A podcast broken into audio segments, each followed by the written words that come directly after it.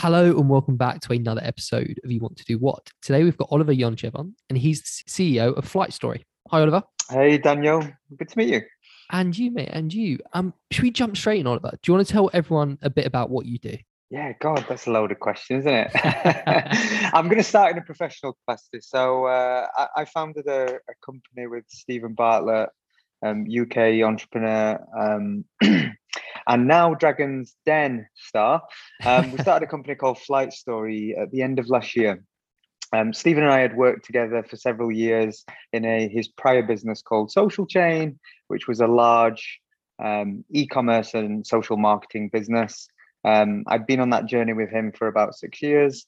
And then last year, we decided to launch a new business called Flight Story. And uh, Flight Story was born out of two things um, one opportunity and the shifting of the guard in in investing.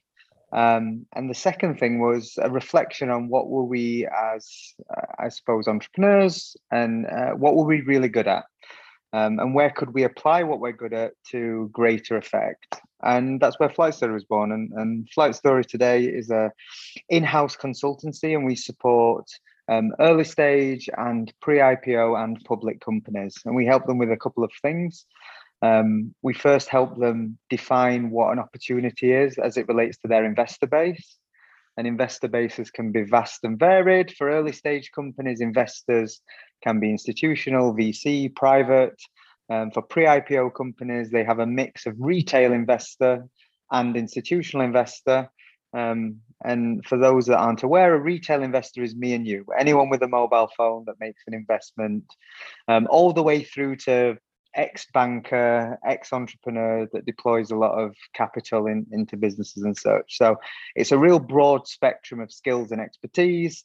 Um, and then on the, the, the more professional end is the institutional investor and the, the public company. So um, what we do is uh, effectively look to innovate and um, galvanize investor bases across the broad spectrum and uh, help founders and companies get the credit that they deserve. I mean, it sounds really interesting, and I'm probably going to massively oversimplify it. But I think I saw saw some commentary around Flight Story, um, and it was saying, you know, any company that goes for an IPO or is trying to raise money or whatever, if you're not using the power of social media and creators and whatnot to to bring awareness to what you're doing, you're missing a huge part of the game, right? Yeah, absolutely. So I, I think the ability to communicate really effectively online as either an individual, as a public figure, as a company, as a public company, um, I believe is a modern day superpower.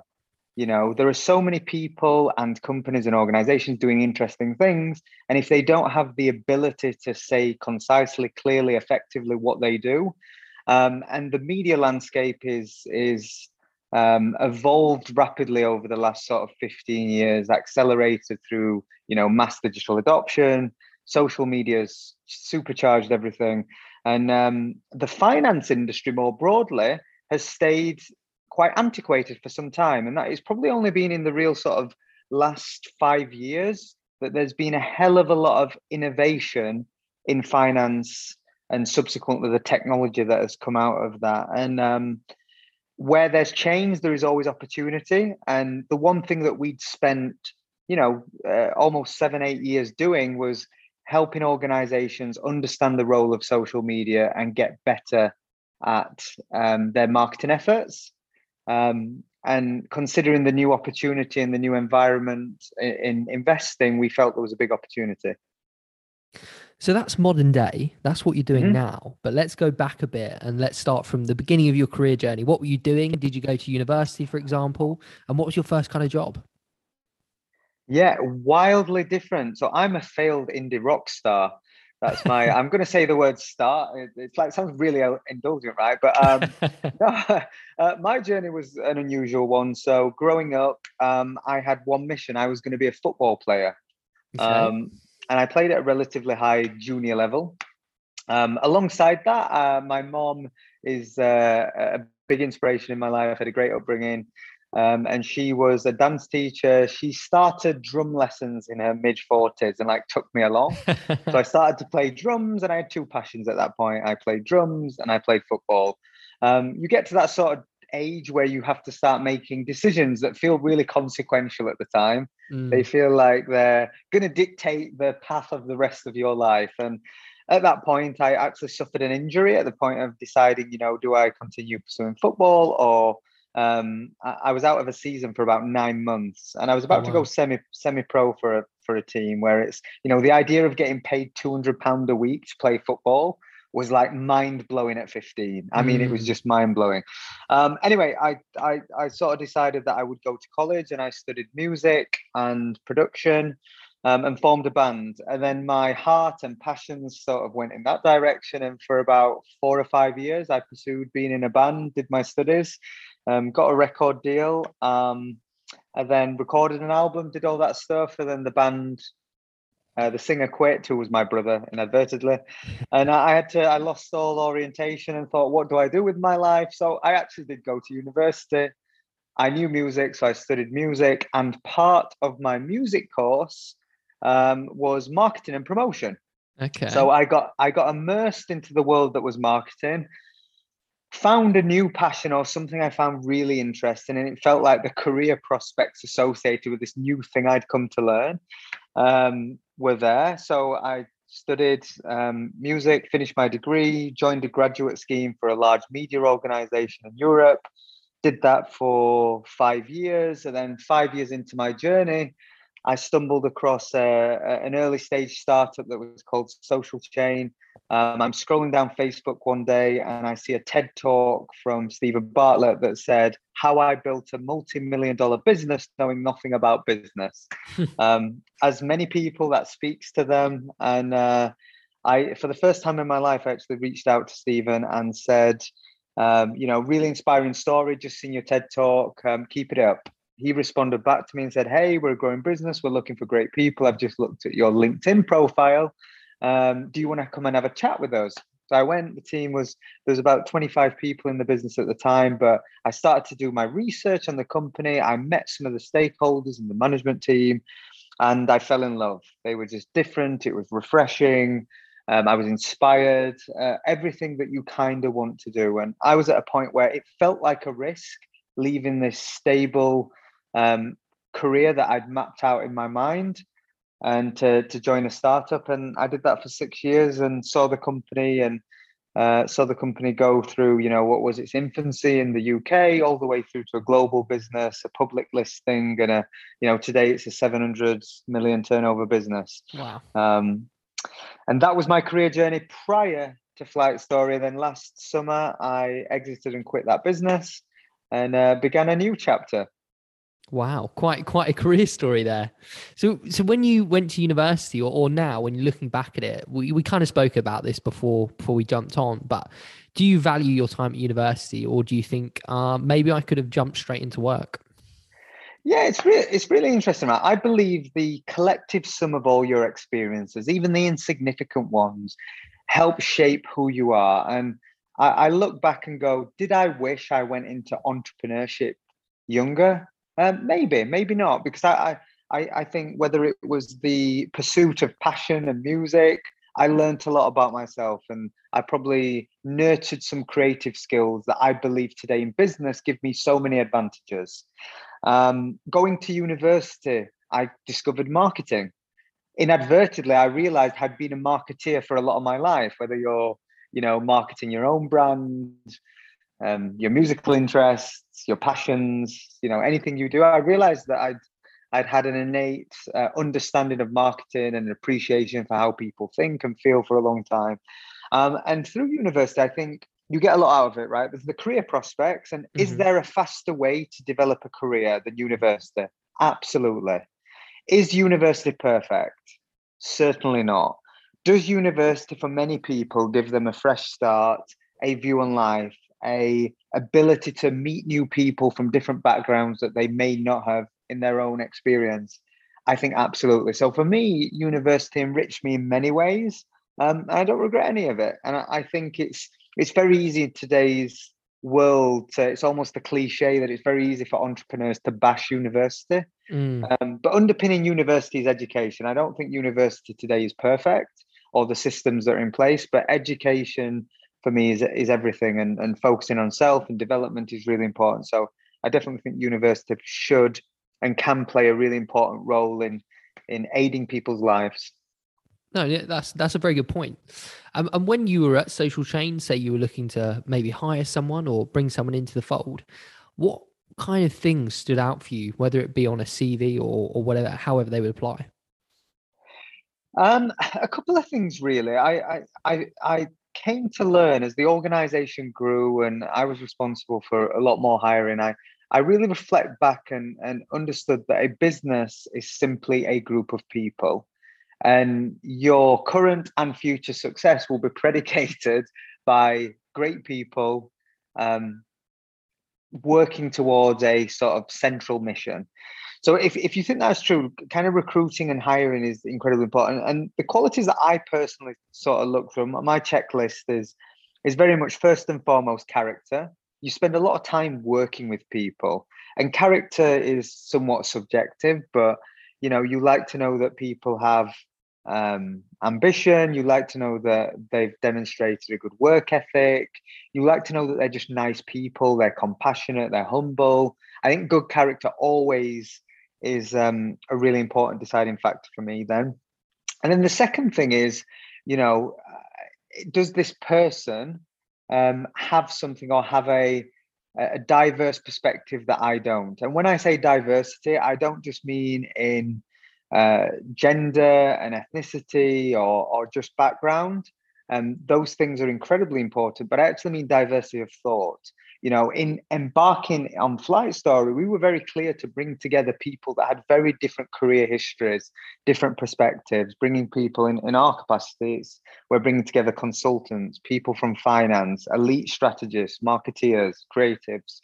And I actually think that's the dynamics of great teams is bringing together. So the second criteria beyond character to me is, you know, do they add value to the business? And then the third is, um, I actually look for people that's had progression within an organization.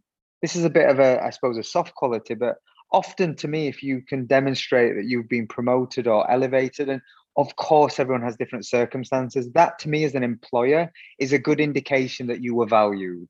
And that's not to say, um, um, that's not to say that you can't be great and highly capable if you haven't been promoted, because organizations aren't always fair. The world isn't always fair.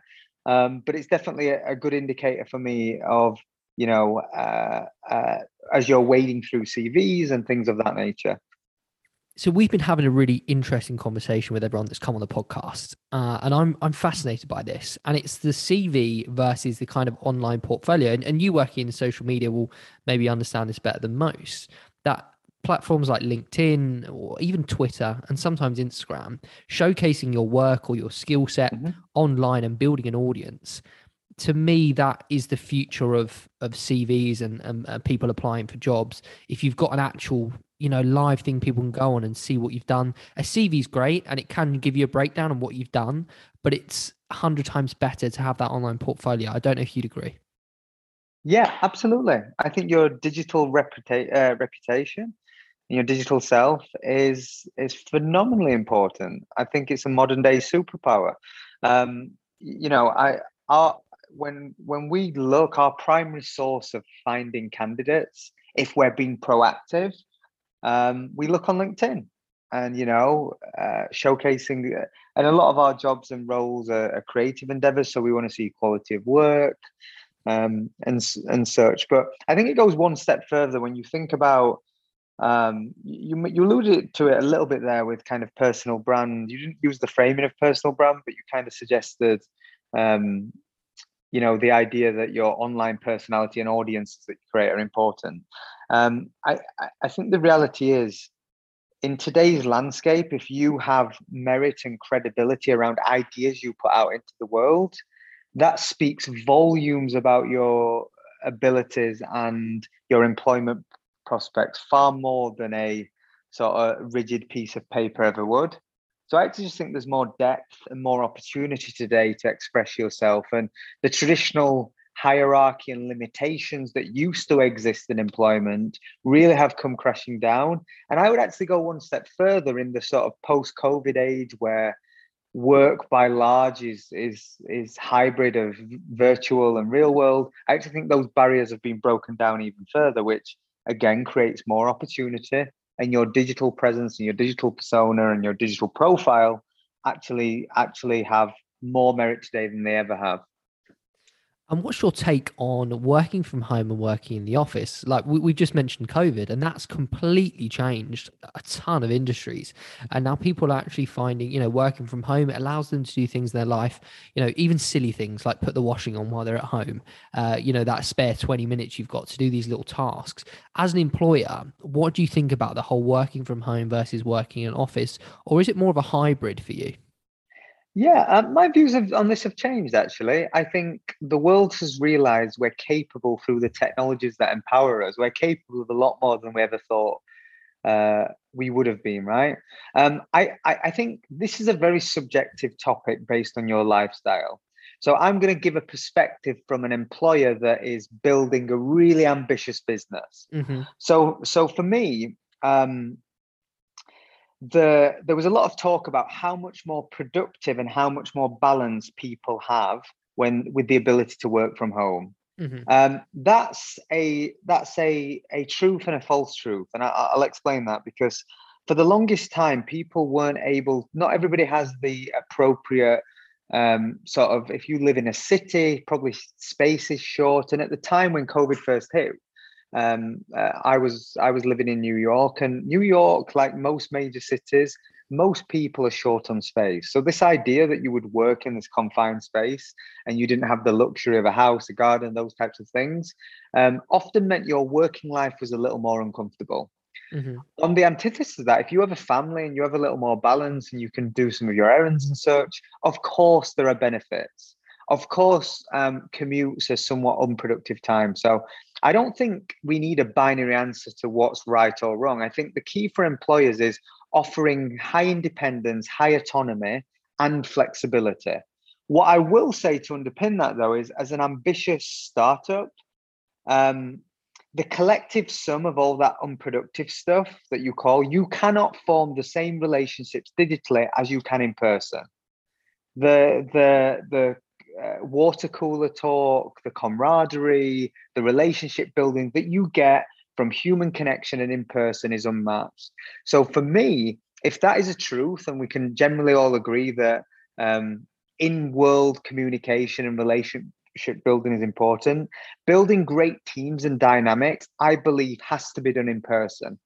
Um, so our perspective and our policy at work is everybody gets the choice to choose, but we're an office first business for the very reason that we have ambitions. We want everyone to have the camaraderie and actually find the fulfillment of that stuff we call unproductive. you know, the mm. the relationship stuff, the water cooler talk, all of those things that some people deem unproductive. I just think the collective sum of that uh, those things are incredibly important. So um, I'm an office first believer because I th- I believe it leads to best outcomes, but I have a deep appreciation for high autonomy and flexibility. And I think there's a world where the both can coexist, right? Yeah, I agree. I think that's a that's a brilliant answer um, you know the, like you say being able to give autonomy but also saying you know actually re- relationships are important and coming to the office you can build those relationships. I, I agree with you. I think i think that's uh that's the right way to kind of look at it. Yeah and people people i've spoke to that have been in other jobs and never met their colleagues and people that they spend a lot of time with. And mm. you know there are some things where we get more productive virtually and there are many things that aren't Mm. There's nothing beats being able to, instead of having a pre scheduled, removing the spontaneity out of life, there's nothing better than sometimes being able to just go over to someone and ask them a quick question, right? Yeah, exactly. Have a dialogue.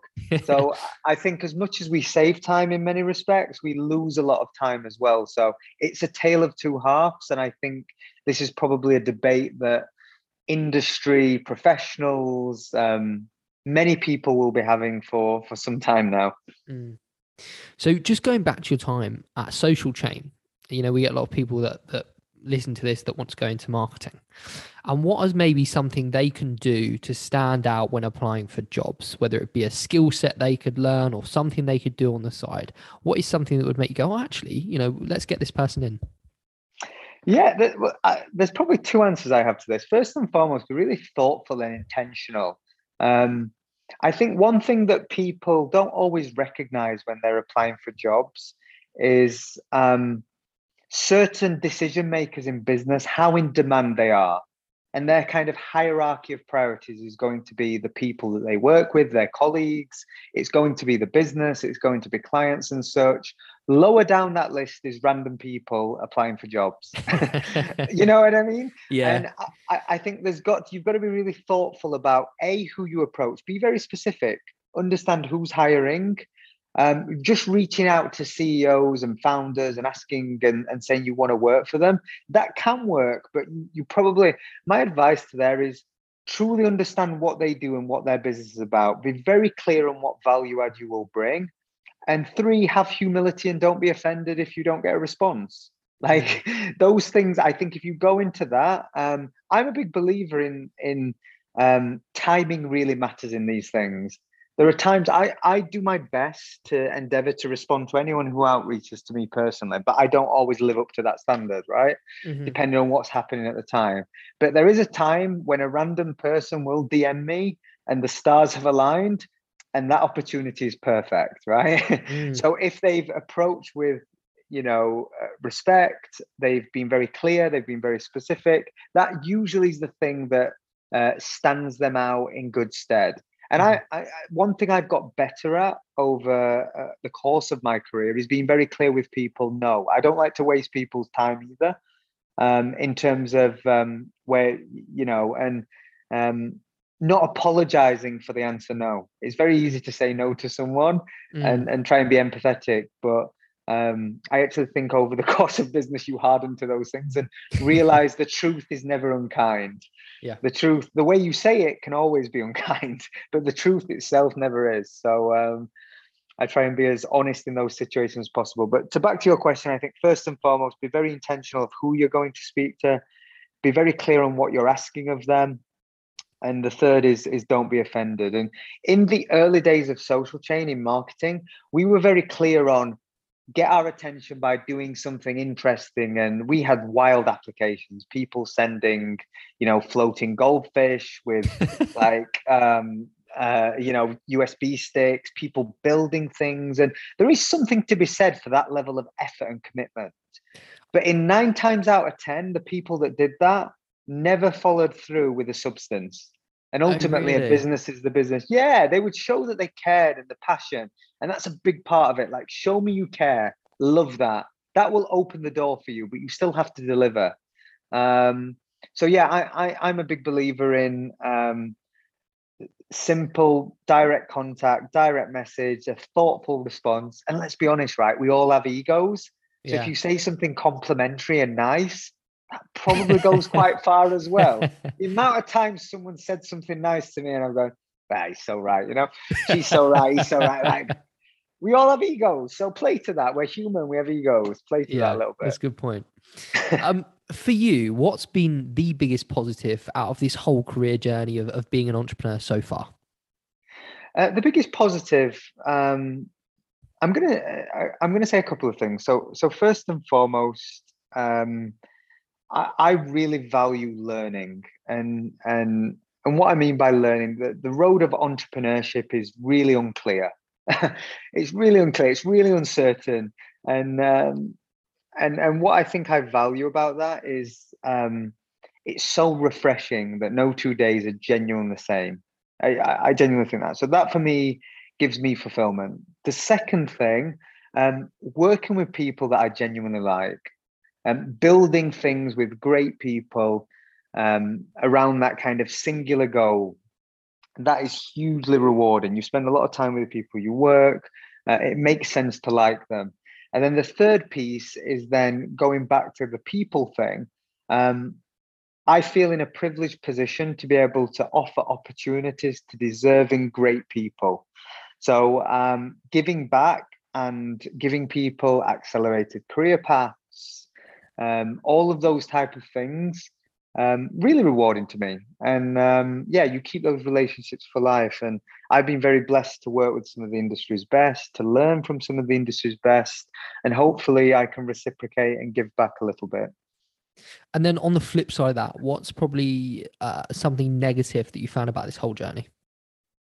Ah, negative. Um, I think there's a little piece of everybody that uh, that fancies entrepreneurship that mm-hmm. kind of goes I, I, I want the independence because we all want the there's some universal truths about people most of us would like independence autonomy of decision making you know the potential upside that building successful businesses has financially and such so i think everybody in them has that innate want to at least try entrepreneurship mm-hmm. um, i don't actually believe that entrepreneurship can can reward people in the way that it, they think it can if and i'm not saying you're not if people aren't suited but i think entrepreneurship is um there there are a lot of things that there is a lot of weight and i'll use an old adage of heavy lays the crown right mm-hmm. you get mm-hmm. to a point when you're accountable for a business where you have nowhere to turn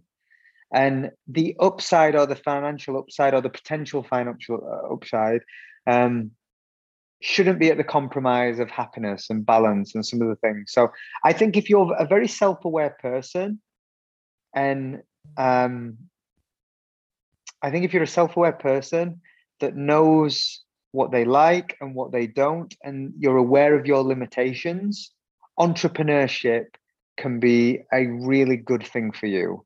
Mm-hmm. If you're not, or you haven't quite got there in that own self understanding, it's probably not for you like I genuinely believe that. I think it's it's all you've got. You've got to be quite self-aware in the business of entrepreneurship because you're dealing with people. You're working in unknown unknowns.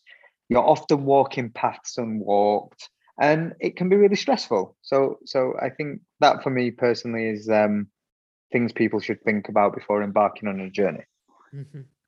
And just going back a bit to the beginning of a journey, now we have loads of people listen to this podcast because they don't really know what they want to do with their lives. You know, they don't really know what career to do. Have you got any sort of tips or advice for anyone that just doesn't really know what to do? I mean, your example to me would say just try things and see how it goes. Yeah, kind of. Um, and I love this question, and I love it for a number of reasons because you grow up, if you think of your younger self, most people aren't where they thought they would be. Mm. You know, you you don't really know what your future holds, and I think from a very young age in society, we have a lot of prof- uh, uh, pressure to have the answers to where we want to go and what we want to be, and there's this falsehood about being passionate about your work and letting that fuel you. Um, there's loads of things I'm not passionate about in in my day to day, right? Yeah. There's tons of things, but what I think you can do is if you can have an appreciate, if you have that like real thirst for self development, learning, you care about everything you do. I actually think those things are better predicators for um, finding a path that gives you fulfillment, and that's really what it should be about. Careers for some people um, will be simply transactional because fulfillment comes from other places. Um, for others, their fulfillment will be centered around their career and their ambitions and those things. So I actually think the the key is um, be willing to put yourself in uncomfortable situations. Um, be willing to uh, have the humility to know when things aren't going your way and remove all pressure from yourself of you have to have the answers because you don't. And um, I'll give you a really good pointed example. The business that Flight Story is today, six months after its inception, is wildly different. We had so many hypotheses and ideas of what we thought we were going to be, mm. and we're not. We're something completely different. Not better, not worse, but we're much clearer on what we are and what we want to be. And the same can be said for people, right? So I, I, I think um, if if if you were to look at anything I've done and say there was success in it, it was um, I've always tried to pursue just being good at my craft, whatever that craft is. If it was like pursuing sporting passions or music or business, I've just tried to get good.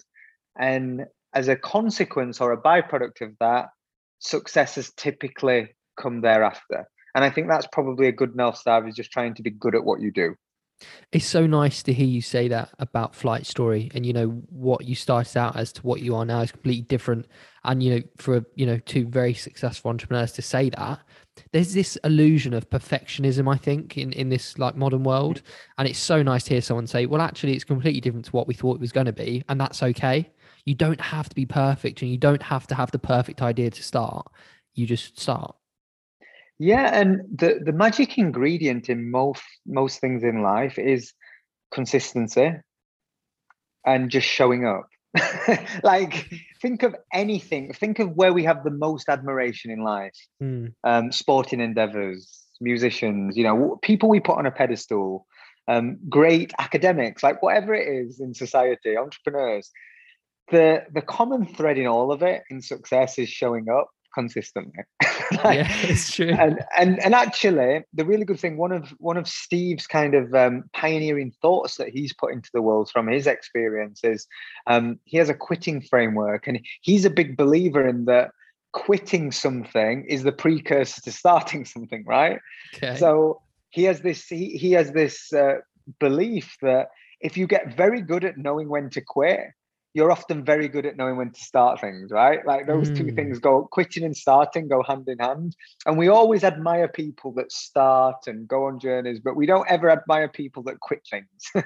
and he has this really like interesting philosophy about it. Um, and from my perspective, I, I took a lot of inspiration from that. And as you've seen through my career journey, that started as like passion chasing mm. through to then more stability and then gaining the confidence to pursue an entrepreneurial career, I've gone full circle, right? I've mm. gone from like big dreaming through to stable career through to entrepreneurship. So I, have been the cycle of probably like all the various buckets that most people have. And I try and stay present now and enjoy it all. That's that's that's the key, right? Mm. And to wrap this up, would you still go down the same path now, knowing everything you know? Hindsight is a wonderful thing. If I had a time machine, would I change things? No, I wouldn't. I um I, am a big believer that my experiences have shaped me and I'm at peace and happy with who I am as a person and my family and my loved ones and my friendships and relationships and all those things. So um, for me, I'm really happy with where I've been. If I was to give one piece of advice to my younger self, it would be just take more risks. Mm. Risks are so subjective. Mm. Just be unapologetically yourself and take risks. That's like the two bits of advice I kind of um, wish I held on to more as a younger person. That that's all I would say. Great advice. Um, well, thank you so much for coming on the show, Oliver. It's been a genuine pleasure to hear all about your career so far, and I wish you the best of luck with Flight Story. Yeah, thank you, my man, and likewise. Thank you.